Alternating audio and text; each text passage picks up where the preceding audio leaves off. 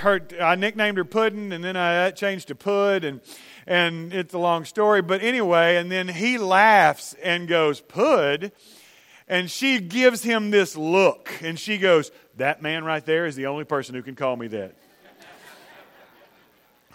that, that used to be a big thing, and, and, and I guess it still is, even when I don't think about it. Um, but it's funny how our names, our nicknames, it, it, shapes who we are, shapes our identity. This week, this week I, I had the blessing to be at camp with a bunch of our teens uh, and, and, and young people and adults. And, and I, I want to tell you, before I go any further, you should be proud. I was proud. I, I was proud to, to say that I was with these people, not because of anything I did, just because that they make you proud. I mean, the last day we're having, uh, they do the awards and they give out awards for uh, uh, outstanding campers or outstanding Bible class participants or, or, or stuff like that. And I mean, Huntsville was bringing home the hardware, y'all. I mean, one after another. And and you should be that they deserve it you should be very very proud of them your young people uh, uh, very much represented you very very well um, and, and in addition to that, we had uh, Evie Ewing and Jose Estrada uh, were baptized into Christ. That's okay. Evie, stand up. Jose's not here, so I'll embarrass him another time. But uh, that, that was a big deal. It was, it was an awesome week. And uh, I don't know how your week was, but ours was pretty awesome. Um, and, and, and this week we were studying, our theme was fingerprint. And it, the, the idea was our, our fingerprint is, is our identity. And, and that's one of the ways that we determine our identity. And we were talking about our, our, not just our identity, but our identity in Christ. And we were doing that through the story of the life of Peter. Now, I love Peter. Peter is, is one of my boys because Peter reminds me of me, right? I mean, Peter's just a guy. He doesn't have any education. He doesn't have any pedigree. He's not the, the Pharisee of Pharisees like Paul. He's just an old redneck fisherman. I don't know if he was redneck. Hebrews can be redneck, but you get the idea. Go with me. I, I identify with Peter because he's just a normal guy. He's, he's just uh, fishing on a boat with, with his brother. They're, they got this little fishing business happening. That's how he sees his life playing out. He's going to be a fisherman. He's going to run his little business. He's going to go to the temple when he's supposed to. He's going to do what he's supposed to. His life is all planned out. And in his mind, if you ask Peter at the beginning, what is your identity? That's how he would have answered you. But Peter's a guy who has his identity changed. His identity is totally made over. But truthfully, it's not really that simple. Because Jesus doesn't give nicknames, right? Jesus is not giving Peter a nickname. He does give new names. And that's something God does all throughout Scripture. God likes to give new names. He calls Abram Abraham. He calls Jacob Israel. He, you know, over and over and over throughout Scripture, God likes to give new names.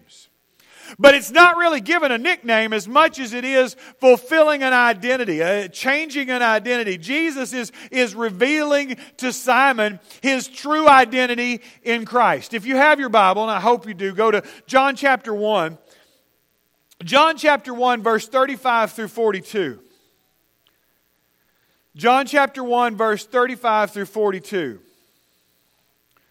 And, and if you read through that Peter's brother Andrew has, has started following Jesus. He is one of the first ones. He was a follower of, of John the Baptist, and, and he starts following Jesus. And, and John says this in, in verse 40 One of the two who heard John speak and followed Jesus was Andrew, Simon Peter's brother.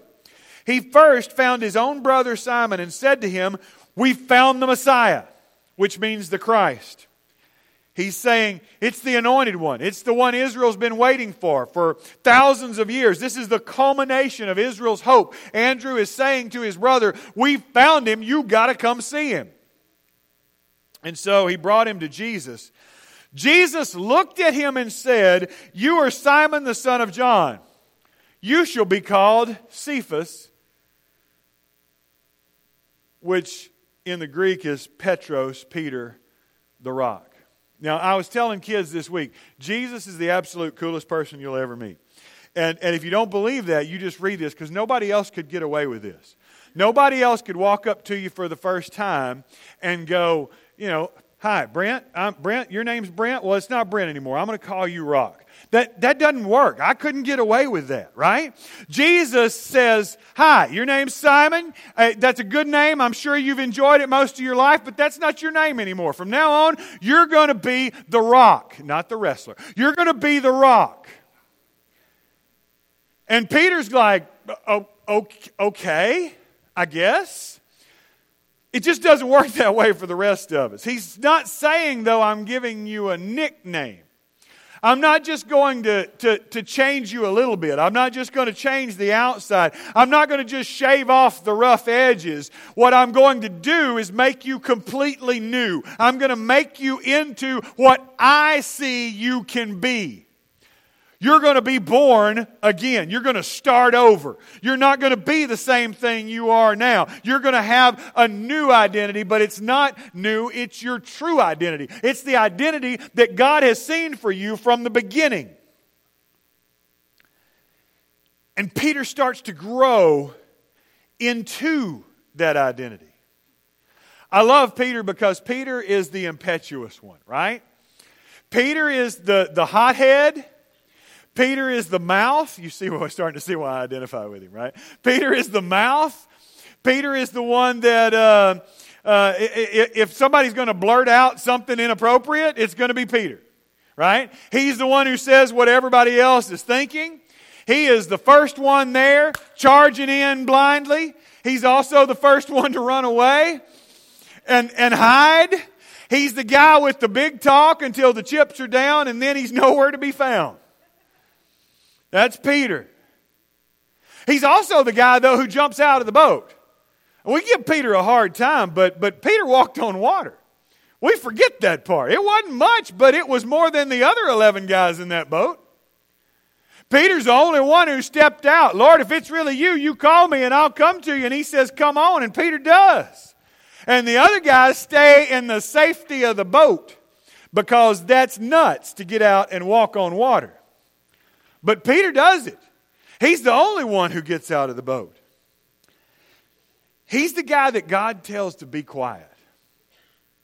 You ever been called out in class? I, I have. You see why I identify with Peter. I know it's hard to believe, but I would get called out for talking a lot. Peter gets called out by God. They're on the Mount of Transfiguration, and and here they are and moses and elijah appear and and it's like the avengers marvel superheroes world uh, whatever the biggest thing you can think of. And, and they're meeting them and, and peter is just running off at the mouth. He's so excited. Lord it's good for us to be here. I'm going to build a temple for you and i'm going to build a temple for him. I'm going to build a temple for him. We're just going to stay here. We're just going to worship. And this voice comes out and says this one's my son. Talk about getting called down in class you need to be quiet and listen to him. Whew. Peter gets called out. If that's not bad enough, the Son of God calls him Satan. Can you imagine? Matthew chapter 16, verse 23.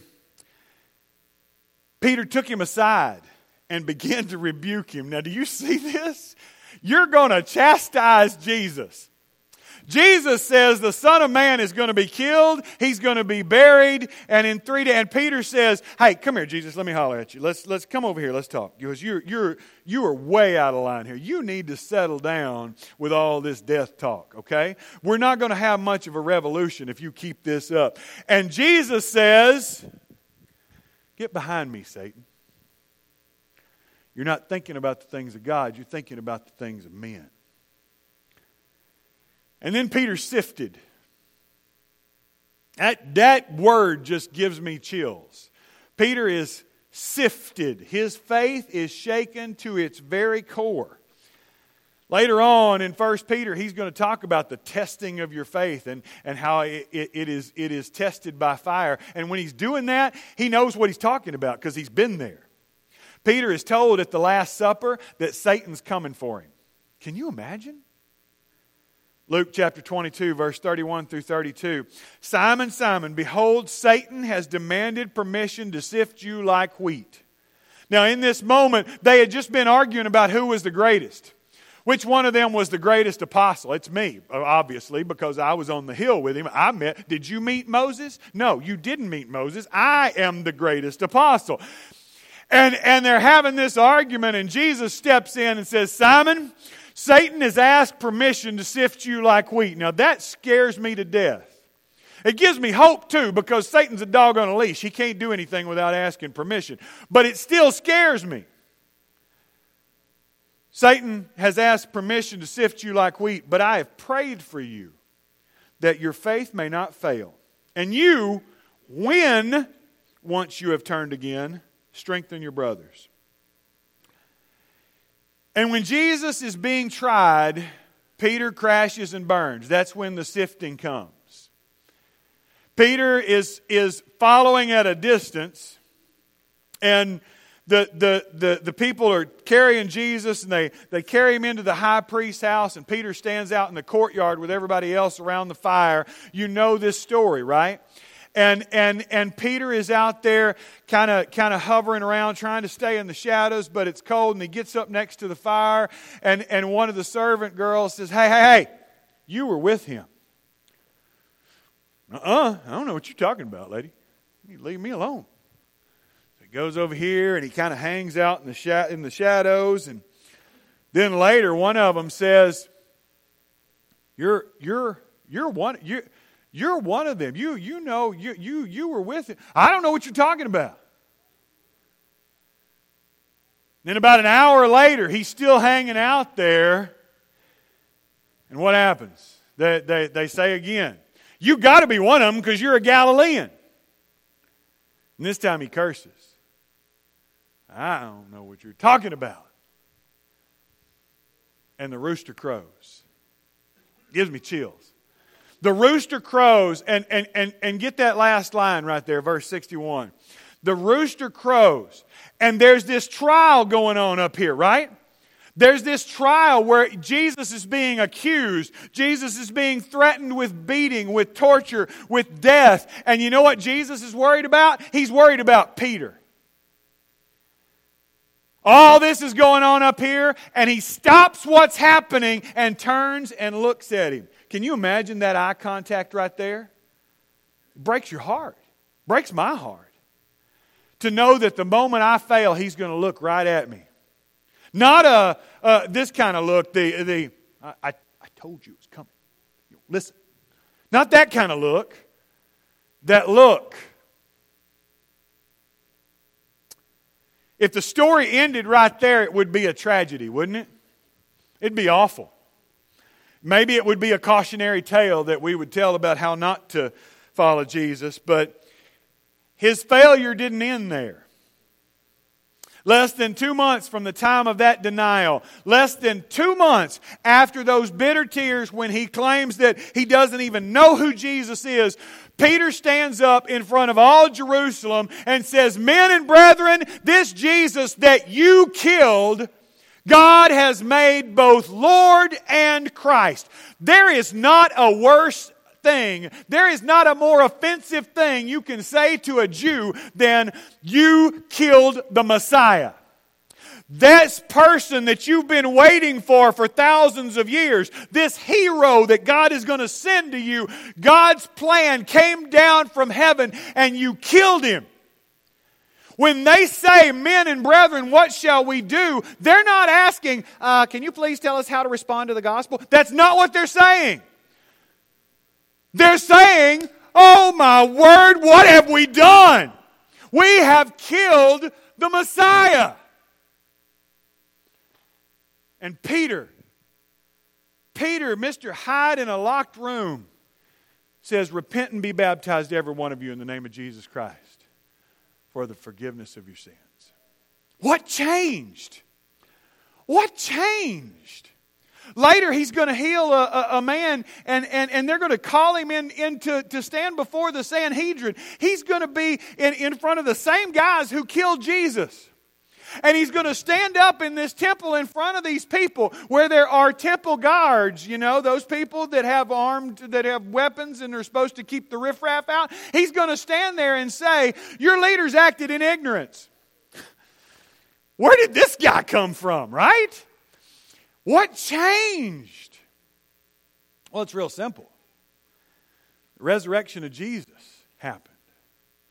The resurrection of Jesus, you see, Peter, after the death of Jesus, is remorseful. He's full of grief. He's full of pain. He's beating himself up for his failure. And so, what does he do? When going gets tough, the tough go fishing. And that's what he did. He went back to what he always knew. That's what we do. When, when we get overwhelmed in, in our walk of faith, we go back to what we always knew because that's, that's comfortable and it's safe. And so he went back to fishing. John chapter 21 tells this story. They're out fishing. Jesus, Peter says, I'm going fishing. Y'all can do whatever you want to. And the rest of them say, Well, we're going to go with you. Might as well. It's as safe out there as it is in a locked room. And they get out on the lake and they fish all night. No luck, nothing. They're working so hard throwing that net and pulling it in, throwing that net and pulling it in, throwing that net and pulling it in. They start taking off clothes. By the time morning comes, Peter's down to his underwear because he's just been working. It's hot, it's nasty. He's throwing that net and pulling it in, throwing that net and pulling it in. Nothing's happening. And it's like it's like everything that's been happening in their lives. It, it's I'm working hard, I'm doing all this stuff, and I got no reward. I got nothing happening. Nothing is happening. I'm just failing at one more thing. One more thing I failed at. And then there's a voice from the beach. Hey, you guys having any luck? No. You know, there's always that guy. When you're fishing, you hadn't caught anything. There's always that one guy comes by. You having any luck? No. Stop asking. Well, why don't you throw your net on the other side of the boat? Hey, won't you let me be the fisherman? But they do it, right? They do it, and they can't pull it in. It's so full. There's 11 guys in this boat. And they can't pull this thing in. And it clicks for John. John says, wait a minute, this has happened before. You're, that, and Jesus, and he said, throw the net on the other. You remember, and fished all night, and we didn't catch, and then we threw. And then, Peter, it's the Lord. And I love this because Peter can't handle it anymore. He throws on his outer garment. He jumps out of that boat. It says they're 100 yards out. He swims 100 yards in his clothes. You think he's not excited? You think he's not jacked up? See, this is not the first time Jesus has appeared. You get that, right? He appeared to him in the empty room. He showed up and said, What's up, guys? That's shalom, peace be with you. That's like a Jewish way of saying, What's up, guys? So, it, but he appears to him, but he never says a word to Peter. You don't think that wasn't awkward?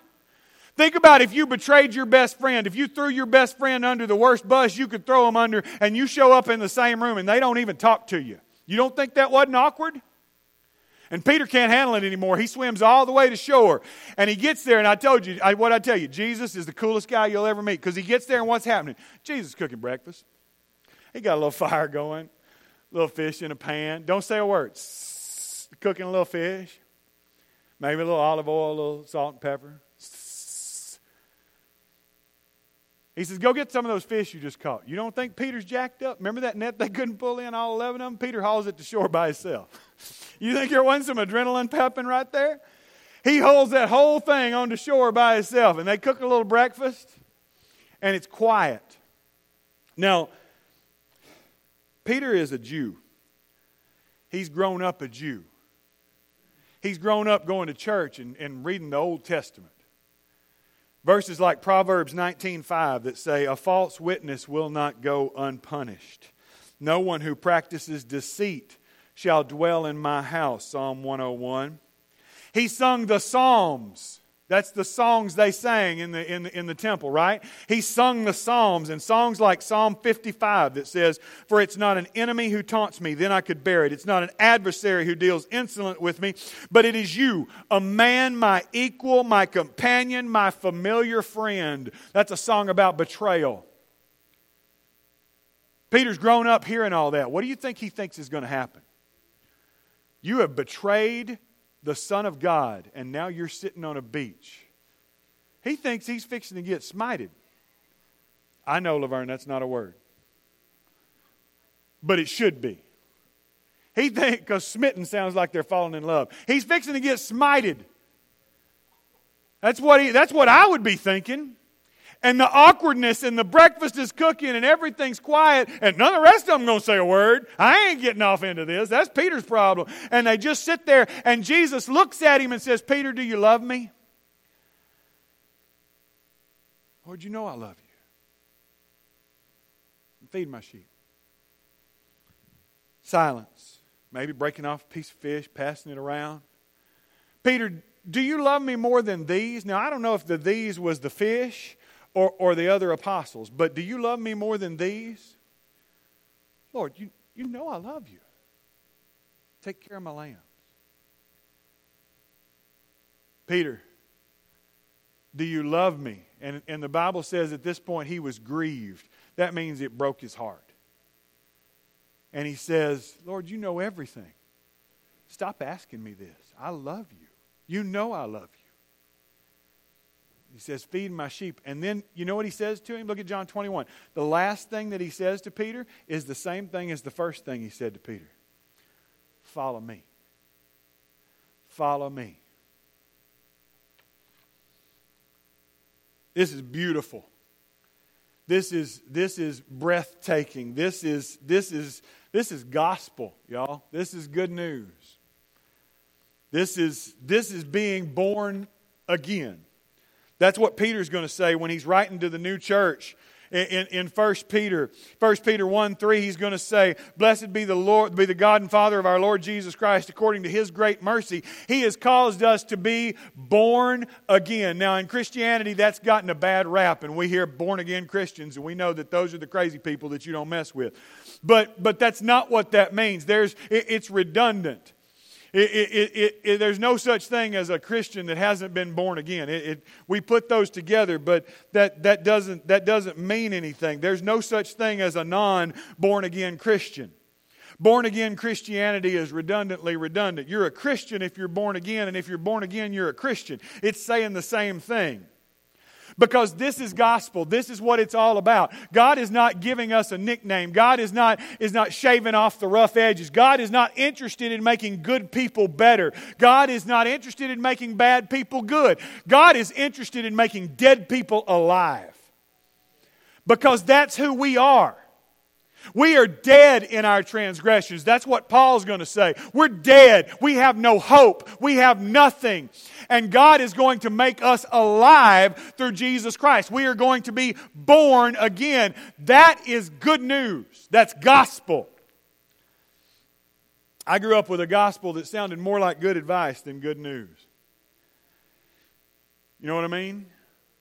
The gospel was you're supposed to look this way, you're supposed to dress this way. You're supposed to act this way.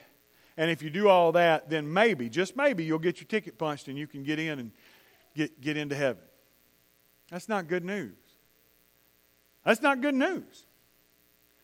When I read the words of Jesus, it, when I read this letter of Peter to these churches, Peter's starting out with no, no, no. The gospel, the good news, the declaration, the announcement is about what Jesus has done, not about what I've done. If it's about what I've done, it's not good news. This Peter is born to a new identity. He's born again. He is now no longer Simon the son of John. He is the rock. He is Cephas. He is Peter. And he's going to tell these people, You are being born again too. You have a new identity. You're not part of this world anymore. You're aliens. You're strangers. You're sojourners. You're something else. You don't belong here. We were talking about this in Bible class at camp, and I asked them why they didn't bring their winter clothes with them. You didn't bring your coat. You didn't bring your toboggan, any of that stuff. And, and, and you know, I got 13 year olds, and they're like, well, duh, because it's hot. And I said, But that's because you're not planning on being here in the winter, are you? Because this ain't home. You don't live here. That's what Peter's saying. This, you don't live here. This ain't home. Quit treating it like it is. You got to be born again. The purpose of First Peter is that we've got to be born again. We, we're going to be something different. We're going to be aliens, strangers, a new creation. That's what we're being called to. That doesn't just happen at camp, that happens in life. We're going to start calling you into that journey this week and, and over the weeks to come. Starting in a few weeks, we're going to start talking about what real commitment looks like. We're going to, we're going to, if this church is ready to stop playing church, amen? I hope so, because we're going to stop. We're going to stop playing church. We're going to stop doing country club religion. We're going to be real. We're going to be committed. And we're going to make a difference in this community for the cause of Christ because we don't belong here.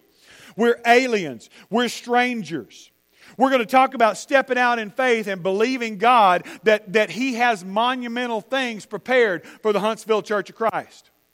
And we're going to start talking about how you and I can be part of that movement of God. Then in a few weeks, we're going to ask you to commit to a small group. And, and some of you freak out when you hear that. Don't freak out. Small group just means that you learn more about people being in a group together than you do looking at the back of their head on Sunday morning.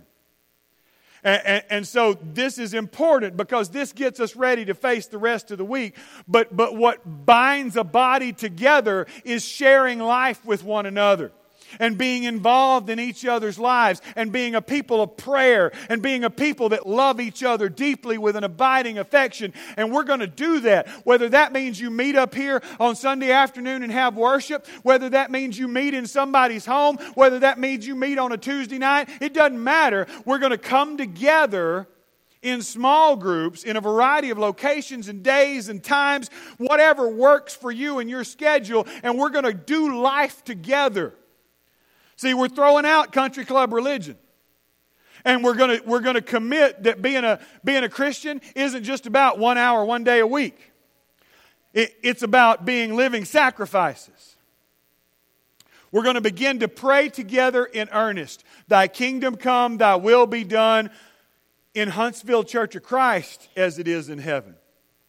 Thy kingdom come, thy will be done in Huntsville, Texas as it is in heaven. Thy kingdom come, thy will be done in Jeff Dunn as it is in heaven.